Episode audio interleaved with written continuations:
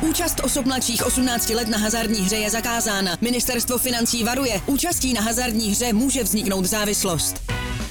Góly, rohy, fauly, výsledky. Sázkové příležitosti po celý zápas najdeš u Fortuny. Ještě pořád nemáš vsazeno? Chyba! Jen se vsazeným tiketem fandíš na 200%. Stáhni si Fortuna aplikaci, získej vstupní bonus, vsaď si a dej svému fanouškovství nový rozměr. 1-2-3 to funguje. Dobrý. Musel by být asi ten 20. Copperfield, aby uhrál medaili. Potřebuji nějaké kanadské body, k***a. Hey, say, have a great game. Hey, Peter, smíli si jako práce. Pocitu tam bylo moc, Ivan. Trenére, já už nechci nic mluvit, já chci jít domů. Jsou situace, kdy všechno je super a bum. Třeba teď to není super a bum, bude to super. Slovy tohoto velkého hokejového velikána a filozofa Zdeňka Jandy na Twitteru. Doporučuji všem, kteří touto školou cringe ještě neprošli, aby si absolvovali. Tito dva jsou velmi slušní absolventi, řekl bych na Ačko to dali oba dva. Ondra Kuchař, Pavel Ryšavý. Vítáme vás v dalším díle Zimáku. Ahoj. Ahoj. Ahoj. Jsme rádi, že jsi nás pozval k této chvilce Krás. Nedělní poezie. Já jsem si nejdřív říkal, že to je Karel Hynek Mácha, on je to Zdeněk Janda. Ano, to přesně tak. Co jste se nejvíc od Zdeňka naučili tady v tomhle směru? Když vás tak jako poslouchám týden co týden, tak mám pocit, že všechno. Mazat si ruce nivou. Celý se zmazat nivou. To vždycky dělá Zdeněk Janda. Já jsem se od něj naučil chodit na oběd k paní. To si myslím, že jsou dvě velmi jako důležité věci, které každý člověk potřebuje inkorporovat. Tohle je charakteristika Zdeňka Jandy ve dvou větách. Chodit k paní a mazat se nevěho. Dobrá. Já myslím, že i to jeho moudro, které pronesl před zítřejším čtvrtfinále, které český tým čeká ne proti Švédsku, jak jste mi nachystali do notiček. Jsme tě zkusili překvapit. No neskusili, vlastně víte o tom hokeji úplnej prd, že jo? Jste to prokázali jednou, ale proti USA, tak si myslím, že je to poměrně zajímavé, jakým způsobem k tomu ten český tým přistoupí. Tak pojďme se na to podívat, v jaký je teda nároďák pozici. Myslím si, že všichni jako tak podvědomně zase vzývají tu pověstnou českou roli outsidera, to nám svědčí, jdeme do toho, nemáme co ztratit, probetunujeme se k tomu. Je to tak? Je to tak. Mně přijde hrozně vtipný a vlastně bavíme se o tom s Pavlem každý rok, kdy Češi hrajou ve skupině bídně, rupnou s nějakým úplným sráčem. A čím hůř, tím líp. Čím hůř, tím líp. Padli, a je to tady zpátky každý v hlavě. 20, hele, to je ono, to je přesně ono. To je to Norsko, teď se to rozjede, jasně, pomaličku. V loni to samý, že jo, prohra s Rakouskem. My jsme tam byli u toho s Pavlem, až jsme se tomu smáli, kdo to první vytáhne, tuhletu historiku, která vlastně to se omílá rok co rok, se k tomu upínáme. Hele, je to blbý, stojí to za prd, nedá se na to moc koukat. Je to těžký, neporazili jsme v podstatě nikoho, krom těch trpaslíků, několika z nich teda. A teď se upínáme k tomu, že teď to přijde.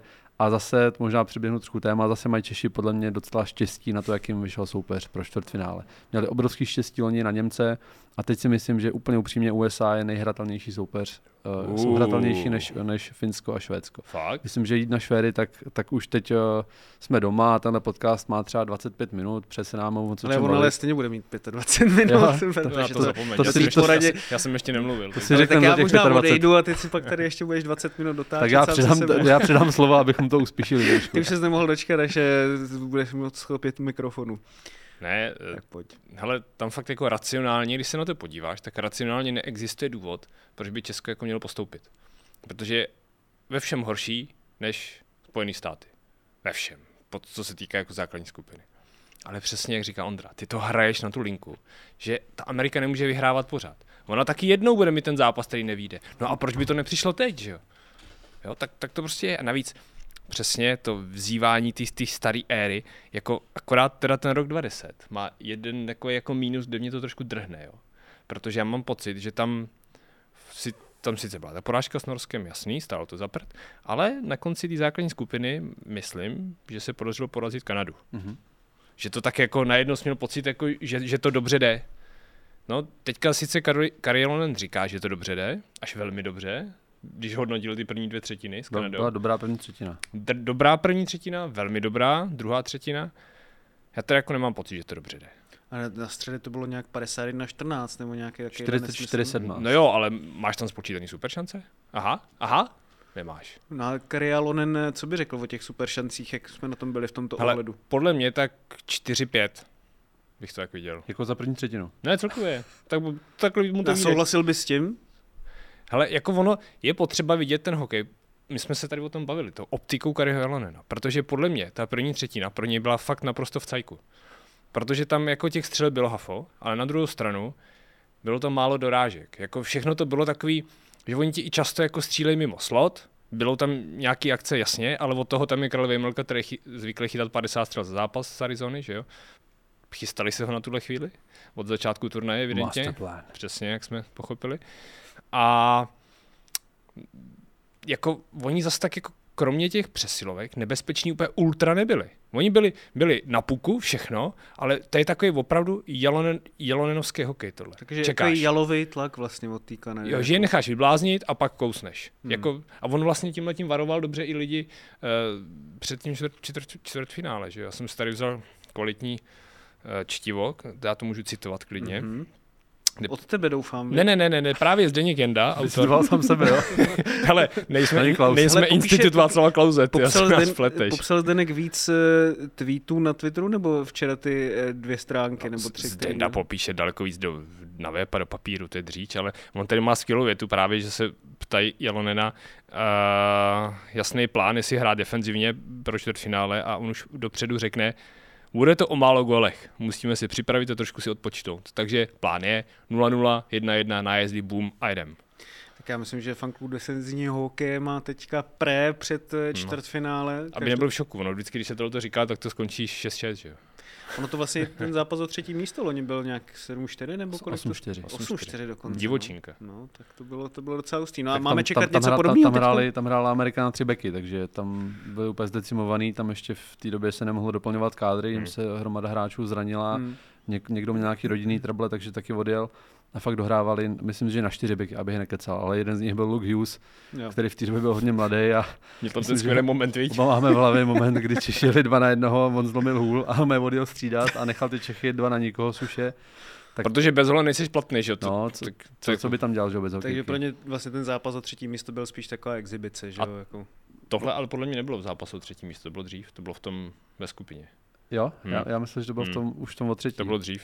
No ale jako vypovídá to trošku celkově o tom, jak Američani přistupují k tomu mistrovství, jako spíš způsob, jak ty hráči jako takový se můžou předvíst, protože jsou to většinou college hráči, kteří hrajou o svý místo třeba v těch draftech a v tom, jestli třeba v těch týmech někoho zaujmou a podobně, ale ono to jako funguje vlastně, když si vezmeš, že ta kvalita, no tak jasně, ale když si vlastně vezmeš, že tady zatím mistrovství světa nejvíc drtí tým, který vlastně tady přijede. No, jako to ještě další věc, jako to je jasný, vlastně můžete si, když tak diváci a posluchači, říct, že jakoukoliv predikci tady ty dva dají, tak to bude úplně přesně opačně.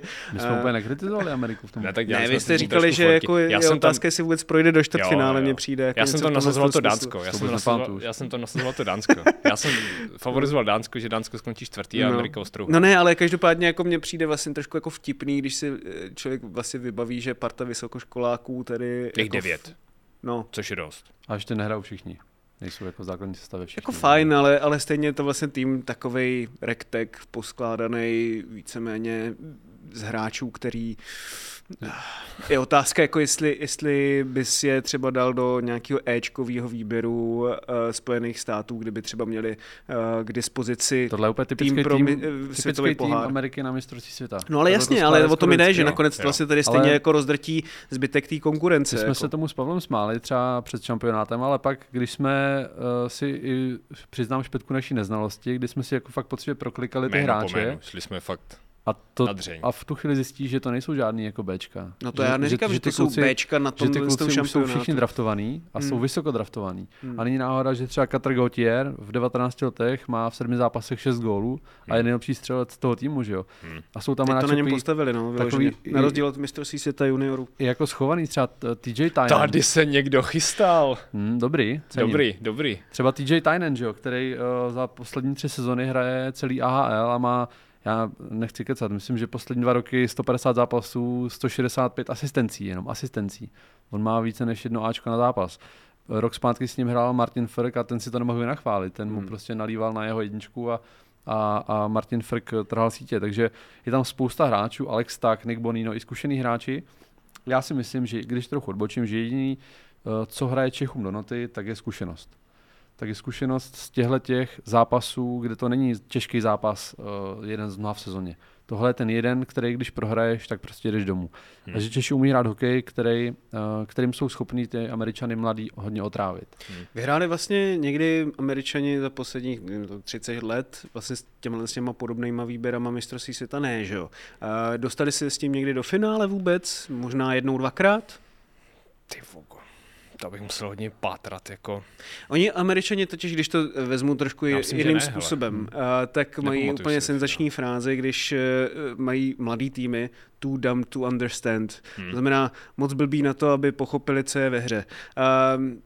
Jasně, pro ně vlastně ve hře není úplně nic moc z hlediska toho týmového výkonu, spíše z toho pohledu třeba individuálního, ale z pohledu českého je ve hře všechno. Tak vlastně střetávají se dva úplně totálně odlišný přístupy a většinou teda tím chci jako říct, že zvítězil ten, co byl takový jako zodpovědnější, defenzivnější v těch zápasech. Mean dump, no, ale jestli to vlastně bude stačit, protože ty Hamíci prostě vypadají fakt dobře.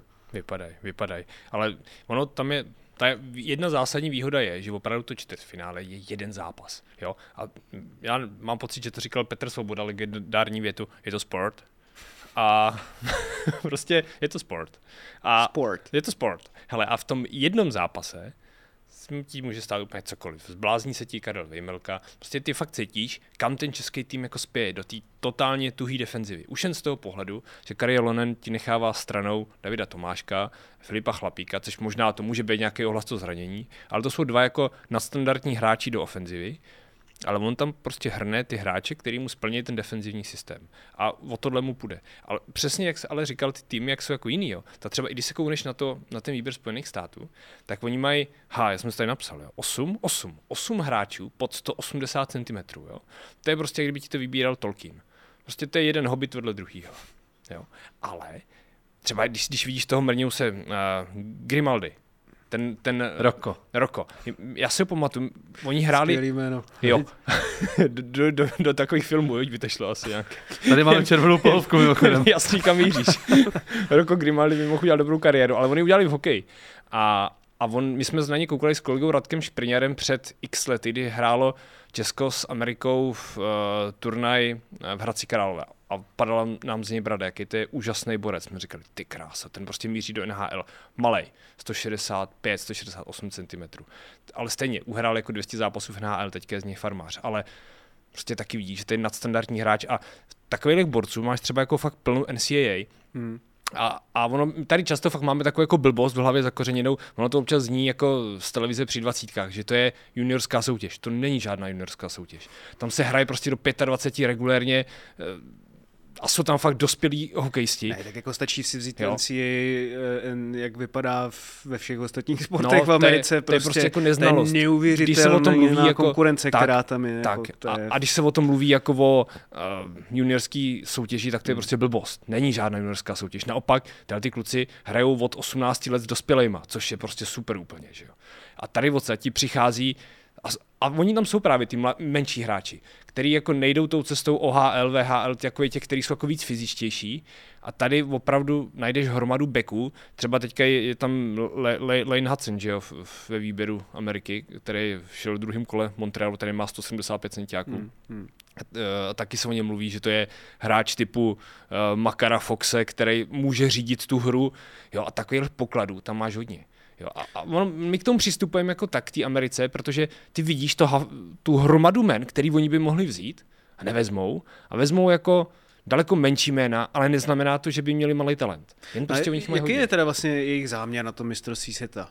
Prostě poskládat nějaký manšaft nebo poskládat manšaft, který hraje nějaký styl hokeje konkrétní, kterým se tam oni prezentují celou dobu, nebo vzít ty hráče tak, aby se prostě předvedli, nebo jakým způsobem vlastně jako máme číst to, co vlastně jako ty Spojené státy chtějí na tom šampionátu jako dokázat. Evropské země tam jedou pro medaily, jo. Kanada se tam jede trošku opít a pro medaily. A teďka jako Amerika se jede novou opít. No já si nemyslím, že by se sem jezdili právě opít. Já myslím, že oni chtějí složit po každý tým, kde namixují aspoň nějakou zkušenost, nějaký zkušený hráče, to jsou tady Bonino, Alex Tuch, Perunovič a pár dalších. A ten Perunovič ten taky jako má 24, ten taky je furt. Ale má za sebou třeba 2 roky v NHL a už jako aspoň něco za sebou má, teďka hraje první přesilovku. A furt ještě nevylít tam, kde ho čekáš. Určitě, ale každý rok tam berou ty mladší hráče, kteří se tam jdou ukázat. A tak nějak je to pro ně taková vstupní brána do toho velkého chlapského hokeje. Takže to je taková prodloužená ruka mistrovství světa juniorů pro ně, jako de facto, dá se takhle říct. No, trochu možná, jo. Jsou to hráči, kteří prošli tím systémem, tím vývojovým programem jejich, kteří ještě nejsou v NHL, ze kterých se nestali ty hvězdy NHL a v těch 24 letech najednou jako přijde jejich ten další krok. Jo, takhle oni k tomu nějak přistupují. Protože... Mě jenom jako zaujalo, jestli je to něco jako svýho času třeba juniorská liga, že u nás vlastně takovej ten, řekněme, jako lakmusový papír, když mám použít tady tuhle okřídlenou frázi, proto aby si zjistil, jestli ten hráč na to má nebo nemá, nebo jestli už třeba i u těch vyloženě mladých, jestli na to už mají třeba v tom velkém hokeji. Ale to ne. Jestli vlastně jako hele, oni po těch letech, kdy jako nemají to zlato. No. Jo, to jo, jenom jde jako prostě to vlastně vyznat se v tom, co tím jako se má zamýšlet. No ale nechceš tam vzít tým, se kterým spadneš, nebudeš tam brát tým... To by ani jako nešlo, že jo? Jako asi by to šlo, ale nechceš tam brát tým plný hvězd, protože ty hvězdy tam jakoby nejezdí, ani to není taktika Spojených států tam ty hráči jako tahat, tak vezmeš prostě jako takový ten zlatý střed, který jako z našeho pohledu, to je fakt jako výběr, který bys bral, jak těch hráčů nemáme tolik, tak jako to je fakt jako třeba A, B, C, D, možná tak jako E, F, to může být něco takového. No to jsem přesně říkal. Trefil jsi to, že tam fakt jako dáš 4 týmy lepší, tam složíš. No ale co bychom za to dali, že jo? No, bychom měli takovýhle hokej na mistrovství světa. Jasně, druhá věc je, že bychom pak rupli s týmem jako je Česko, ale... rupli bychom s týmem jako je Česko, když se teda podíváme na to, v jakém stavu ten tým Kariho Jalonena je. Po těch základních skupinách.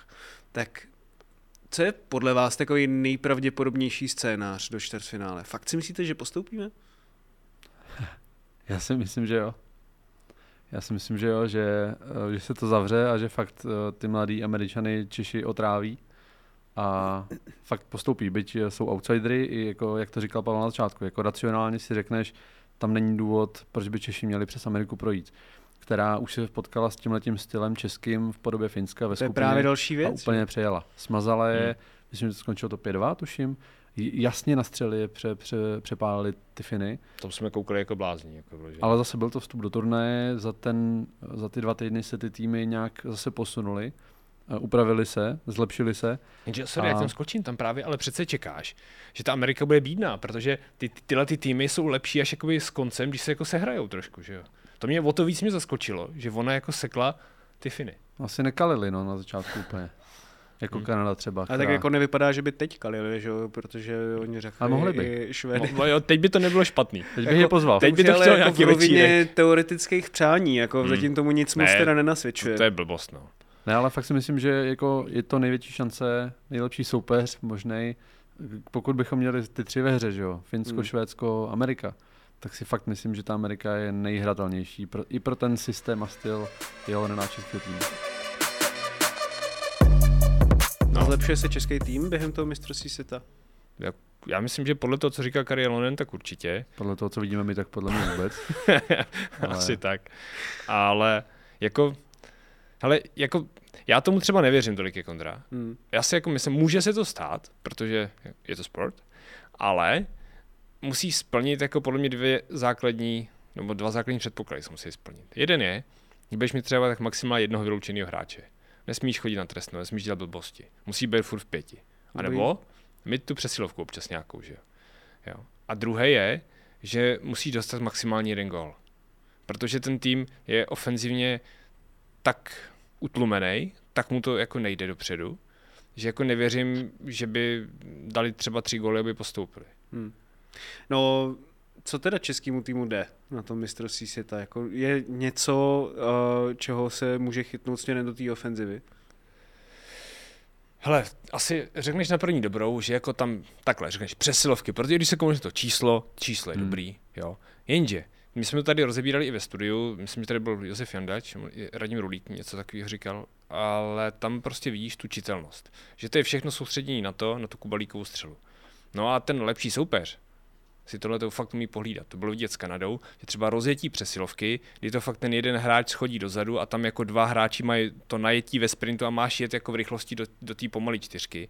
No ta Kanada dělala chytře to, že to schození, ona brala to schození už na ty dva rychlí. On k tomu prostě vůbec nedošlo, protože se na to připravil. Teď do toho skočím. Hrajou Američani tak, že se vyloženě připravují na tyhle systémové věci soupeře nebo na ten nejsilnější hráče, nebo si furt jako jedou to svoje a trošku tu taktiku v tomhle směru mají na druhý koleji.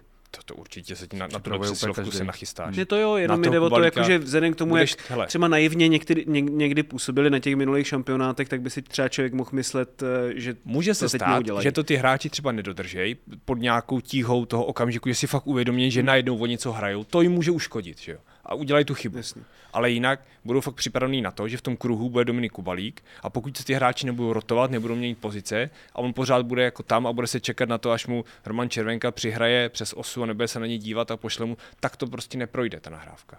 A nebo tam někdo vystoupí a nevystřelí. Musí tam být plán B, plán je Jalonen. A navíc i Amerika má v realizačním týmu finský prvek.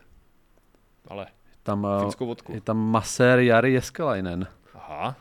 Takže i on si myslím, že dovede přidat tu finskou poctivost a apel na určitý styl hry. Ne, není to jako masér. Takže prostě přijeli do Finska, neměli maséra, vzali nějakýho, který tam byl zrovna v Tampere k dispozici. Je to jako masér Asatu Pori.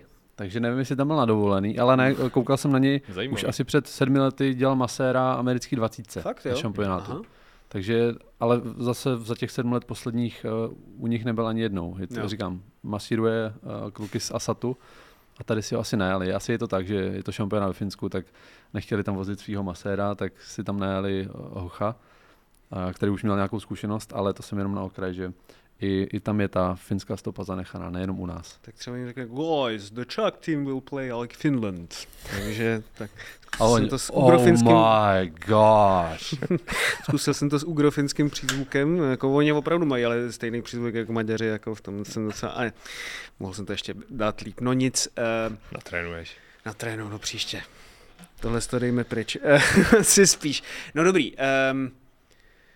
Když se teda na to podíváme z toho českého pohledu, tak nepřijde mi to teda jako způsob, jak nebo takhle, nepřijde mi to tak, že se Češi mají čeho chytnout. Úplně. Protože ani v té skupině mi nepřijde, že se měli čeho chytnout. Jako dobrý porazili Slováky, ale prohráli s Lotyšema, prohráli se Švýcarskem, prohráli s Kanadou. Se všema, který postoupili. Vlastně to 4. místo je úplně zasloužený.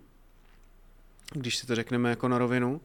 I to vítězství nad Slovenskem ve výsledku bylo těsný, že ale výsledkově bylo dobrý, výhry, ale bylo hnedka na začátku. No, ale jako bylo to hnedka na začátku, jakože to nebyla nějaká klíčová výhra nakonec, že který výsledku, jako, jo, klíčová výhra byla tak de facto nad Slovinskem, že to dokázali v té třetí třetině jako otočit, což ono i nad tím Slovenskem, protože kdyby nevyhráli, tak teďka mají zbalený kufry a už jsou doma, že jo. No jo, no, ale bavíme se tady prostě o soupeřích, který český tým, jako vy jste to říkali sami, by měl úplně jednoznačně porážet, tak jde mi spíš o to, kde ten tým najde sílu nebo schopnost zastavit jako asi jasně lepší manšaft, když se podíváme na ten způsob hry.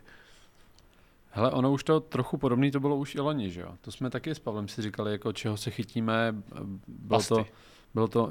Bylo to mizerný po Rakušanech, pak jsme porazili Nory.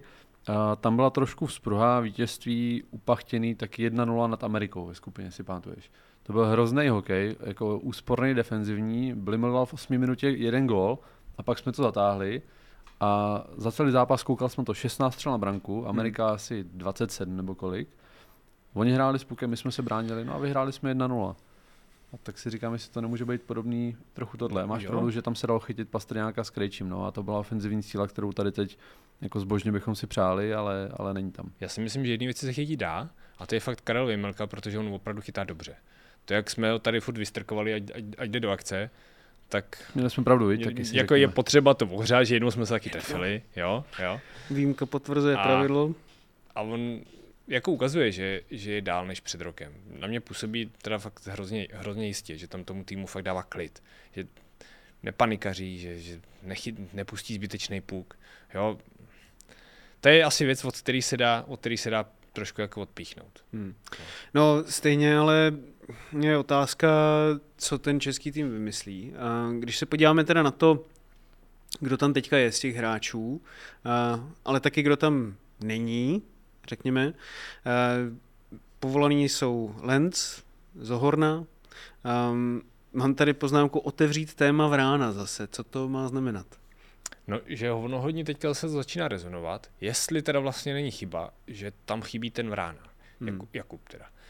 A že kdyby tam byl, tak je tam ten další střelec a je to lepší. Já si to třeba úplně nemyslím, protože tam pořád není ten centr.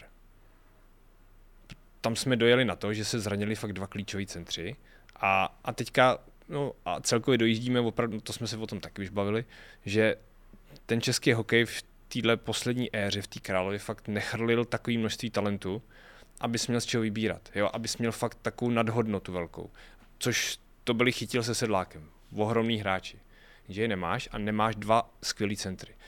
A Vladimír Sobotka podle mě hraje turnaj fakt jako lepší, než jsme asi všichni čekali. A na druhou stranu, není to první centr. Kdyby jsi ho měl jako třetího centra, tak si říkáš, wow, super, protože nad ním máš ještě Chytila se Sedlákem. Teď tam nejsou. No, takže vlastně by to stejně nedávalo žádný smysl, nebo nedávalo by to úplně vyloženě logiku zvát tady tyhle ty hráče, fajn. No, zní mi to tak trošku jako nihilisticky skoro, až jako to, že Češi vlastně nehrajou dobře, ale nemohli hrát líp. Dalo se něco vlastně z pohledu té přípravy týmu, když si vezmeš jako celkově tu skupinu, dělat jinak, nebo dalo se k tomu přistoupit jinak, nebo ti vlastně všechno, to, jak to proběhlo, dávalo smysl, akorát je to prostě depresivní. A to je, tak to je prostě. Jako Kari Jalonen, já bych neřekl, že je nespokojený s tímhletím, že zkrátka bohužel se musíme smířit s tím, že já vlastně chápu i tu kritiku, že se na to fakt blbě kouká ten hokej. Je to těžký se na tohle koukat, když měli jsme ve skupině 7 zápasů a víc střel jsme měli jenom proti Kazachům a Slovincům. Jinak prostě i ty Lotyši, Norové nás jako přestříleli a místy nás přehráli, což prostě je zvláštní. Norové nás přehráli v 5-5 často, jo, což bylo zajímavý. Ale tohle, i tohle je ten Jalonenův styl. A já fakt věřím tomu, že třeba to byl kec, mě fakt zajímá, jestli to byl včera kec, ta první třetina, že byla dobrá proti Kanadě. Protože ta bána střely 19-4, neměli jsme vůbec nic, jako, bylo to úplně mizerný, nedalo se na to fakt koukat. No, ale tím Jalonenovým pohledem to fakt dobrý bylo. Jako, já jsem to, že my jsme si psali, ty jsi mi psali, to bylo šílený, já jsem psal, ne, to bylo super. To bylo přesně tam, kde ten Jalonen, nebo tak ten hokej vypadal, jak on ho chce hrát proti takovýmhle silnějším týmům. Jenže to krachlo na tom jednom blbým vyloučení a gólu. No, a to je právě přesně to, co mě teďka napadlo, jo? Jako, že kdyby jsme měli dobrou defenzivu, o kterou se můžeme jako vyloženě opřít ve všech momentech, fajn, ale my ji nemáme. Podle mě dobrá defenziva je o tom, že ani ty soupeře do těch jako šancí nepouštíš, do těch jako, ale tam stačili, jestli si vybavíte, dvakrát tam byl úplně haluzácký zákrok Vejmelky. Jedna střela mu trefila držadlo hole, úplně na náhodu, vůbec o tom nevěděl, ta šla do brány a pak tady je ta fotka v novinách, to je v první třetině, když nevím, jaký Američan tečoval před ním, střelou, která šla vedle a trefilo ho to náhodně úplně jenom do ramene a odrazilo se to ven. Fakt to bylo obrovský štěstí. Pak tam byl ještě Kanaďan jeden taky. Ten to taky tečoval. Kanaďan, pardon. Já už jsem ve čtvrtfinále. Fakt to mohlo být 2-0 už před tou přesilovkou. Úplně klidně. A bylo by to v pytli. A tam by podle mě neříkali, že to byla dobrá první třetina. Jako těch gólů, který Češi inkasovali, tak je prostě furt dost. Jediná 0 přišla proti Norsku. I se Slovinci dostali Češi prostě dva blbý góly, řekněme si, když to byl dobrý první zápas Karla Vejmelky, ale vlastně proti všem soupeřům to jako nebylo úplně jistý, že jo? Tak mě jde o to, jako jestli to teď v tom čtvrtfinále bude výrazně jiný, jako jestli ty Češi se dokážou v tomto zápase dostatečně, já nevím, skoncentrovat, připravit se na soupeře, protože on to asi opravdu bude relativně uragán, možná ještě větší než od té Kanady. Jo, nesmíš prohrávat, protože mě třeba zajímalo v těch posledních dvou zápasech, jak budeme hrát ve chvíli, kdy budeme prohrávat. A vždycky ty slyšel ty reakce, jako pak už to bylo dobrý a jako něco chybí. Jenže prostě prohráváš, není to dobrý. Jo? Jako máš tam furt takový ten optický, že jako najednou se na chvíli zvedneš, to bylo proti Švýcarům, bylo to i s Kanadou, ale furt ti tam chybí takový to, jo, není tam ten gól, nebo padne jeden gól, ale ty potřebuješ dva v tu chvíli třeba, jo. A třeba Martin Kaut to včera říkal, že to musí víc tlačit do brány. A on říkal jiný slovo, a to mi říkat nebudem teďka, že jo, tady. Jste se ho použili po 20 vteřinách dnešního podcastu, ale fajn. Já jsem dneska slušnej. A to je jako ta fráze, že musíš jako chodit víc do branky, jo. Ale tenhle ten tým, jestli bude dávat góly, tak je bude dávat špinavý. Jo? Ale ono mu může fakt sedět, že od něj fakt jako nic ultra nečekáš. To je ten plus, že vem si, že před rokem byla ta medaile, takže teďka tam nejsou ty otazy, tak kdy už konečně nejeli tam s tím, že je to tým na zlato. No, nebylo to tým na zlato. Takže bys to zhodnotil prostě zatím ten český výkon slovy Freibergse, jo? Já bych řekl not great, not terrible. Spíš to not hele, great, jako ne, asi. No, hele, třeba ona je i otázka, jestli tohle je opravdu jako jediný způsob, jak ten tým může hrát. Protože, jak říkal Ondra, dobře, že když ten tým silný defenzivně, tak do těch šancí se ten soupeř nebo k těm střelám se třeba ani nedostává. Když se třeba podíváš, přenesu to na extraligu, je to jiný v tom, že třeba Tomáš Martina s tím Hradcem pracoval fakt dlouho a měl několik omylů, kdy se mu třeba úplně v tom klubu nevěřilo a ta cesta jeho skončila. Oni i vypadli tenkrát s Kometou, která hrála taky ultra defenzivně a prdli 4-0 na zápasy, myslím, že to bylo ve čtvrtfinále. A teďka, ale ty vidíš, že to jakoby je cesta. Hradec neměl nejlepší tým v extralize, nebo nejlepší hráče, ale hráli fakt hrozně dobře, že ty tou aktivní obranou, která už začíná pomalu za bránu soupeře, no tak ty nedovolíš tam jako moc dojet k tobě, že jo? A tak jako řekněme si na rovinu, ani ta série s Vítkovicemi nebyla nějaká úplně ultra prostě zajímavá z toho pohledu hokeje. Ale to je jedno. Ale nebylo to tím, že oni by udělali past. Jo? No, že ten Hradec nehraje past. Ten Hradec hraje jako účelně defenzivně, ale tak, že tě trápí už jako dál mnohem od té branky a ty tím pádem oni nejsou tolik pod tlakem. Ale já to furt vnímám jako nějakou roli třeba toho systému, který tam na té klubové úrovni jako hraješ daleko častějc a máš daleko víc najetej. Musel bys tady mít fakt jádro, který si chystáš, který celý rok učíš, co budeš hrát a pak z toho těch 12 hráčů použiješ. No, ale to prostě nejde, že na té reprezentační úrovni. Jako pokud nemáš jako ještě navíc tu vyloženě jako rozdílovou kvalitu třeba vepředu a tak. Ale spíš jako směřuju k tomu, dobrý, tak teďka, když si vlastně zhodnotíme tu skupinu a je nejpravděpodobnej scénář, že rupnem s Amerikou a neříkám jako, že rupneme nějakým 7-2 nebo něco takového, ale že rupneme nějakou prostě takovou tou normální čtvrtfinálovou prohrou, jakou jsme vydávali od českého týmu, Ondra se tady už jako tak jako pousmívá, tak v tu chvíli řekli byste, že Jalonen je v trablích? Já myslím, že jo.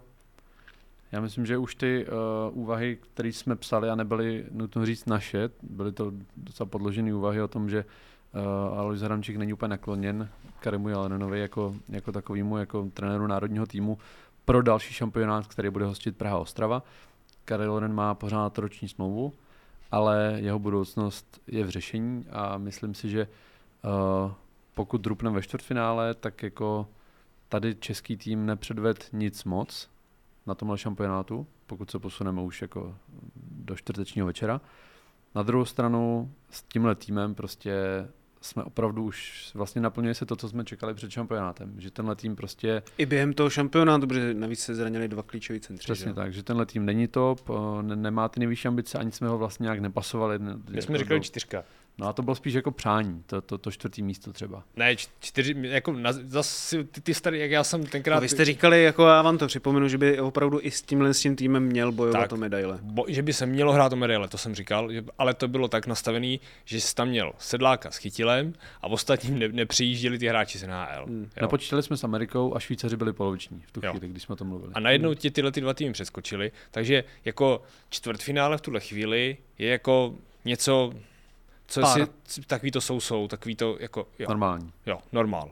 A to, co bude na, teďka v tuhle chvíli, když ho přelezeš, tak to je super.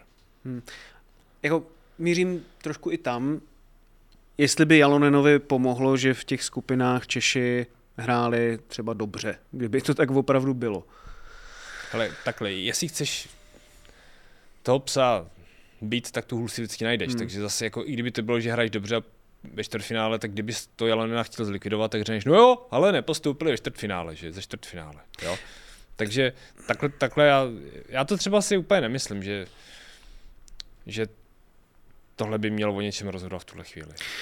Trošku, co jsem v těch českých zápasech viděl, je to, na co si narážel, Pavle, že když český tým prohrával, tak najednou zapnul na vyšší obrátky a už to nějak vypadalo. A člověk si v tu chvíli říká, jako... Proč tak nezačneš? Proč by tak vlastně nešlo hrát i normálně? Protože zase ta obrana jako nebyla jistá, ani když hrála beton, ani když hrála takhle, to nebylo zase o tolik horší. Dopředu mně přijde, že to ty hráče jako bavilo mnohem víc. Nestratilo se to, aspoň člověk měl pocit, že dobrý, tak jako vypadnem, stejně se to vlastně tak trošku čeká, ale není to takový čekání na smrt, jo? Jestli tohle to třeba není nějaká známka toho potenciálu, který tam nebyl využitý z pohledu toho českého týmu, Ondro? No, jak říkáš, já jsem by se na to líp koukal. Na druhou stranu tenhle styl Jalonenovi je vlastní prostě. Tady opravdu nemůžeme čekat, že by se to nějak teď změnilo. Na druhou stranu, jo, to napadá každýho. Proč takhle nezačnou ty zápasy? Proč vypadala s Kanadou fakt velmi dobře ta druhá třetina, kdy prostě Češi najednou byli schopní víc hrát na puku, diktovat tempo hry. A fakt napadali. Vysoko napadali, měli víc střel, dostávali se i do šancí. Jako to byla fakt dobrá část hry a pak zase vidíš ve 3-3 ten totální úpadek.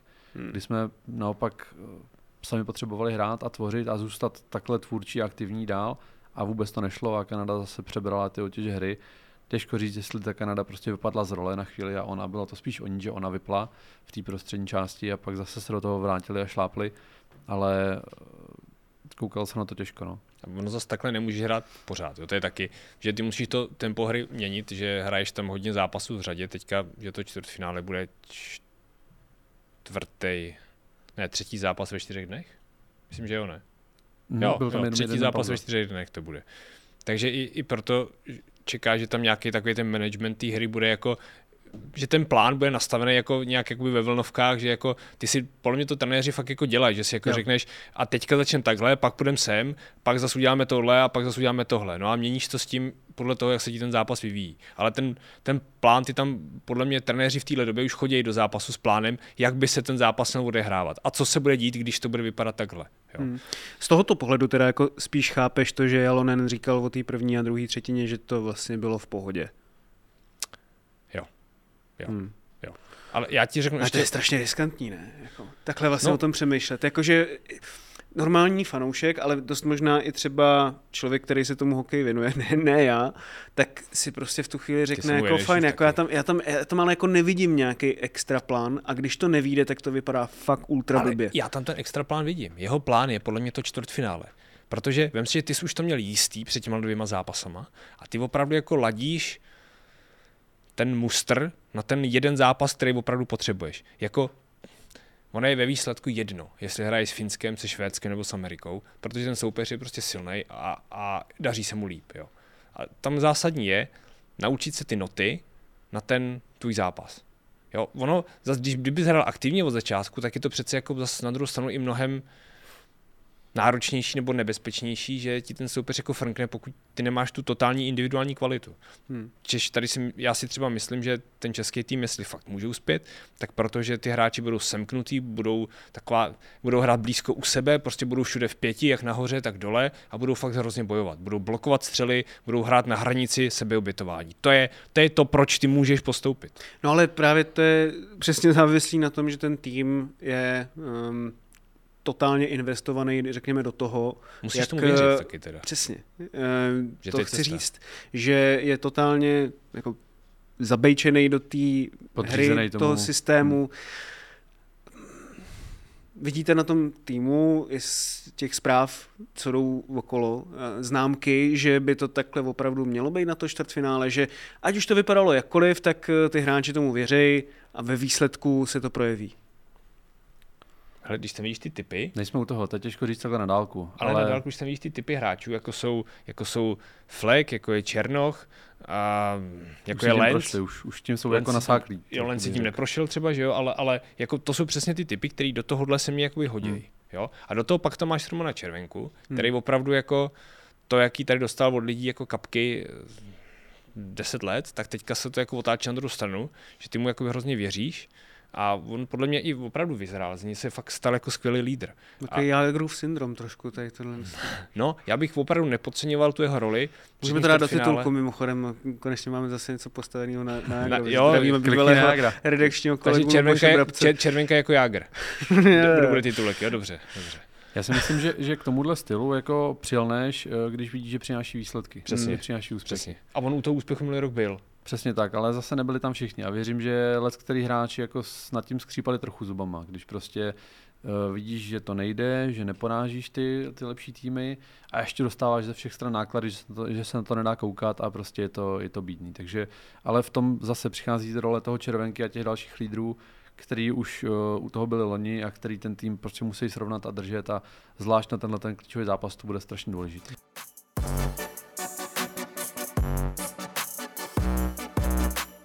Zatím mi přijde, že se o tom trošku bavíme v takový jako depresi nebo apatii, což je zvláštní nastavení před čtvrtfinále, ale pojďme to trošku vyhypovat. Je ten zápas... Nebude to třetí zápas ve 4 dnech, ale 4. v 6. Čtvrtý v 6. No, protože jsme hráli sobota, neděle, úterý a čtvrtek. Aha, ale stejně to je kouř docela. Ale nebude to třetí zápas ve 4 dnech. Ondra se na počty. Pojďme to trošku nabombit. Tak jo. Svým způsobem je tohleto klíčový zápas pro to, kam se ten český hokej posune v dalších letech. Já vám řeknu proč, jako můj nějaký pohled na to. Pojď. Vlastně všechno, co jste teďka zmiňovali, jo? Že ty hráči potřebují ten úspěch proto, aby tomu věřili. A ve chvíli, kdy vlastně po druhý v řadě by postoupili s tím typem hokeje a teď ještě navíc bez těch jako velkých men, tak si myslím, že se tady rodí nějaká třeba další cesta pro to, kam by se mohlo směřovat dál.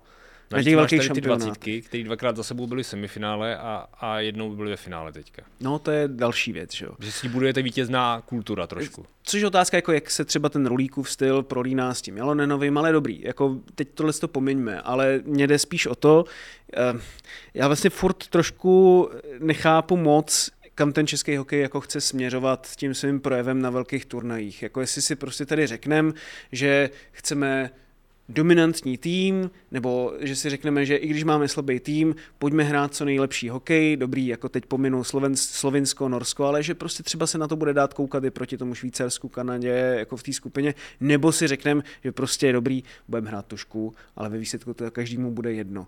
A mně přijde, že od toho prostě lítáme od A do B a vlastně vůbec ani nevíme kam. A jako Kari Jalonen, dobrý, můžeme si říct, jako co chcem a asi máme vůči němu jako všichni nějaký výhrady, řekněme, jako protože asi bychom všichni chtěli, aby se na to dalo co nejlíp koukat. Ale přijde mi, že to má nějakou jako metodiku, prostě jo. To, jak k tomu přistupuje, až dodává hlavu a patu, i když to třeba kolikrát není vidět v těch zárocích. Teď jsem možná mluvil víc, než za celou dobu, co tady někdy natáčíme Zimák, ale... My jsme zvyklí. Hele, ale jakoby docela pokyvujete, tak mám pocit, že vám to trošku dává jako smysl. To je dobrá úvaha. Je. Tak mě jde o to, jako jestli se to takhle dá chápat, že když vypadnem, tak to zase bude nějaký tady hledání a prostě půjdeme ode zdi ke zdi a zase se tady v tom budeme plácat dál. A naopak, když vyhrajem, jasně, to je jako jeden zápas, na kterým to všechno jako stojí. Což je nefér vručit svému systému. Jasně, ale vlastně jako možná se tady rodí nějaký větší jako uvědomění o tom, co teda chceme jako dosáhnout tady. Jako určitě tenhle zápas neřekne, jestli pracuje Jalonen dobře nebo špatně. O tom by to vůbec nemělo být a to už jsme s Pavlem říkali před šampionátem. Na druhou stranu mám pocit, že český hokej... Ale to pro vyložený jako experty, kteří to jako vidějí a jsou u toho, třeba vy, který jako do toho máte vhled. Ale myslím si, že prostě i pro tu laickou veřejnost je to vítězství jako strašně důležitý, protože pak jako ty ten způsob práce Kariho Jalonena prostě prodáš. Určitě. Jenom řekneš, si myslím, že tady to je. Jenom si prostě myslím, že v Česku pořád ten jako směr není daný vůbec, že pořád jako se tady jede metodu pokus omyl. Že se tady nevzal Jalonena, protože by tady měl udat nějaký jako směr práce, ale protože je to úspěšný trenér, který potřeboval český hokej potřeboval doručit ten úspěch. Mm. A věřilo se, že on to zvládne a on to zvládl, jo. A on přitom ale pracuje tak jako nadstandardně, že on opravdu se tu koncepci snaží budovat. To jako slyšíš i od těch trenérů, který měli mládežnický týmy, že ten Jalonen s ním opravdu komunikuje, mluví, byl na těch 20kách, že jezdí všude. Radim Rulík si ho fakt nemohl vynachválit jako za ty 20ky. Na druhou stranu Radim Rulík tam není. A to jako co jsme třeba i teďka tady byli ve studiu, tak mnozí to zmiňovali jako, že to moc jako jim to nedává smysl, že ten trenér té 20 by tam měl být, pokud se tady máme bavit o nějaký koncepci. No jo, ale tak on říkal, že totiž nemá smlouvu dál. Hmm. Že on teďka jako vlastně už trenér 20 zase jako není. Takže zase by musel podepsat dál, aby byl trenérem 20. Ale přece jenom to pro nějakou kontinuitu dává smysl. Jako z pohledu svazu, já neříkám, jako, že to je jeho chyba. Pokud by měl být trenérem dál, tak dává smysl, aby tam byl. Hmm. Že jo, jasně. Jo, ale když říkal vyhypovat, tak já to klidně nakonec jednou dobrou věcí vyhypuju. Jo. Rok 2016, na to možná taky každý zapomněl. Tam šlo Česko do čtvrtfinále z pozice, že každý z nich byl nadšený, jaký má skvělý mladý tým, nový hráče, skupinu zvládnul bravurně, na začátku porazil Rusáky. To byl Josef Jandač, Vladimír Vojtek a Jandač s Kalousem byli asistenti. Jo, on to pak převzal ten další rok. A každý z toho byl nadšenej. Amerika do toho čtvrtfinále šla z totálního průseru, když v posledním zápase, kdyby prohrála v základní hrací době se Slovákama, tak nikam nejde, ale prohrála 2-3 tak v prodloužení, takže to bylo v cejku. No a vyřáchla nás po nájezdech. Takže pojďme to otočit, ne? No ne, ale jako fajn, ale tak pojďme si teda říct. To bylo v prodloužení, ne? No po nájezdech. Nájezdy. Austin Matthews. No ale pojďme si teda říct, jakože možná je to i vaše úloha trošku, ne? Tady tohle z toho, jakože jo, dobrý, 2 minuty a skončíme. Jenom jako pojďme dořešit tady ten segment. Už hodně hodin? 10, přesně. No. Ale jako ono se stejně začíná vždycky 5 minut později. Ale střih, otázka. Myslíte si, že, protože to je trošku jako i vaše úloha, abyste o tom jako třeba přesvědčili tu veřejnost jako média a nastínili tu skutečnost taková, jaká je.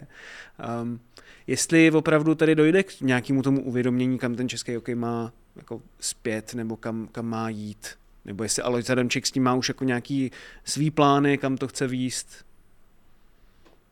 No, mám začít? Zkusím rychle. Alois Haramčík mě zatím spíš přesvědčuje v tom, že on ty věci většinou umí jako škrtnout. Jako hodně věcí tady fakt jakoby zbořil, málo co postavil zatím. Jo? Takže já těma jeho plánama asi nejsem úplně jistý. Třeba je má a třeba teďka přijdou, ale má za sebou jako rok, já vím, že to bylo těžký, ale prostě má za sebou rok a hodně věcí skácel a nevidím, co by jako úplně stavěl. Jo? Což to je věc, který se jako trošku bojím. Že jako to kousne a nechá to na stole a jde zase kousat do jiného talíře. Jo? A já si spíš myslím, že my, jak jsme takový dobytci občas, tak... Je teda rozhodně. Tak, no já ne, ale protože vem si, že ty budeš jako primárně furt takový jebat do toho, furt budeš závidět tomu, kdo je nad tebou. Jako, já furt mám takový jako pocit, že každý bude čekat zas na to, aby se jako neuspělo, aby mohl říkat, vidíte, Fin u nároďáku, to je prostě kravina, tam musí být jiný Čech. Jo, že si nebudeš koukat na tu cestu, na to, co on dělá, ale budeš se snažit zase vydrápat nahoru. Ale když bude mít ten druhý úspěch ještě s takovýmhle manšaftem, tak se zase zapomene, zase se bude říkat, že to není trenér pro Prahu a prostě budeš tady slyšet takovýhle keci. Tyjo, mně přijde, že ten fotbal už to třeba pochopil, tady tohle z toho, konečně. Jo, před pár rokama s Jindřichem Trpišovským. Přesně tady tohle z toho, o čem se bavíme. Tak mě jde o to, jestli to pochopí ten hokej, co myslíš, Ondro? Myslím, že je k tomu kus cesty. A nemyslím si, že to je o případném úspěchu, který možná letos přijde zase. ale že je to o tom, jestli to prostředí bude věřit tomu směru a té práci Jalonena. Jestli si ty lidi řeknou, že jo, tohle je něco, co budeme teď dělat všichni, na co přistoupíme a bude to fungovat, ale pořád slyšíme, že se na to nedá koukat od jako trenérů třeba extraligových. Že se na to dívat nedá, že tohle určitě ne, že tohle hrát nechtějí a jdou radši sekat za hradu, než aby se dívali na tohle. Já bych opravdu ale propojil s Radimem Rulíkem. Nemá smlouvu teďka, není v klubu. Podle mě to je fakt cesta, dát mu tam Radima Rulíka jako natvrdo.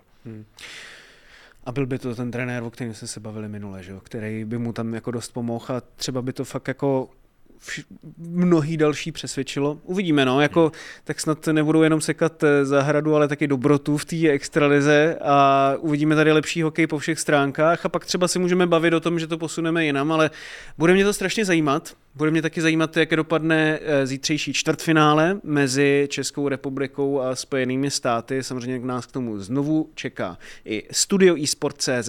No a my si potom všem samozřejmě probereme, kam ten český hokej vyrazí dál. No, v těch dalších pár dnech se to může do velké míry rozseknout. Já jsem teda fakt natěšený, jak to skončí. To byl každopádně pro dnešek Zimák s Pavlem Ryšavým, Ondrou Kuchařem. Koce, já vám moc krát děkuju. My taky, čau. Taky díky. A od mikrofonu se loučí Martin White. Všechny díly eSport podcastu a konkrétně Zimáku najdete na eSport.cz/podcasty ve všech podcastových aplikacích a na YouTube kanále Deníku Sport. Mějte se krásně.